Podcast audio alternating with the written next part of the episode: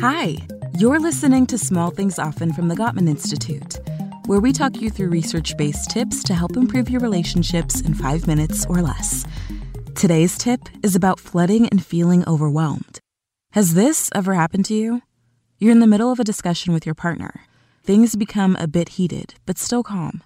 Then, out of seemingly nowhere, they say something that triggers you, and suddenly you're having an out of body experience. Your breath gets short and you start to tremble. Or maybe your heart feels like it's pounding out of your chest and tears start rolling down your cheeks. You try to focus, but oh my God, how can you? Your mind is overwhelmed with rage or hurt or panic or fear. And now you're saying things to your partner that are hurtful and maybe even have nothing to do with the subject you were discussing. You're wildly lashing out, defending yourself and attacking them, and you don't know why or how to stop it. What's happening to you? Well, actually, it's a response that's as old as existence itself. When human beings face conflict or danger, an alarm goes off in the body called the fight or flight or freeze response, and a physiological reaction takes place. Adrenaline levels begin to soar and flood the body until it's in a heightened state, enabling you to quickly react to life threatening situations. In primitive times, this action could have occurred because a bear was chasing you. In today's world, it could be because your partner criticized your house cleaning abilities. But whatever the reason, your body still responds to stressors as though that bear is chasing you. By this time, you may have stormed out of the room, shut down the conversation, and started giving your partner the silent treatment. Or maybe you're still standing in the middle of the kitchen lashing out. Either way, this is not productive and only prolongs the conflict. So, how do you get back on track? Here are a few suggestions.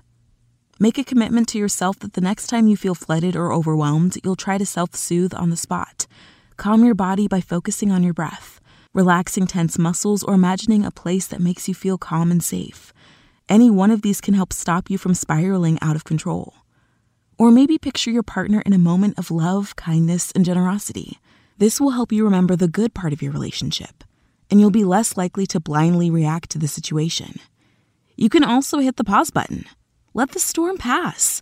Reassure yourself that you will be fine if you wait for the adrenaline levels and flooding to decrease. Another suggestion use imagery, like a spinning wheel becoming slower and slower till it finally comes to a stop.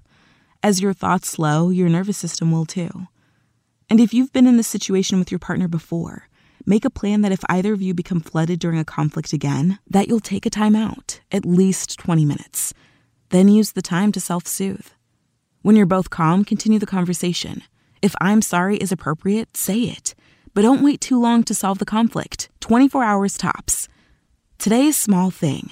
Now that you know the cause of the physiological sensations of flooding and overwhelm, take the time to plan how you'll deal with these feelings the next time they arise.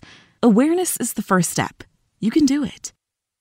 Tune into the next episode of Small Things Often for another quick tip from the Gottman Institute helping you maintain and strengthen all of your relationships.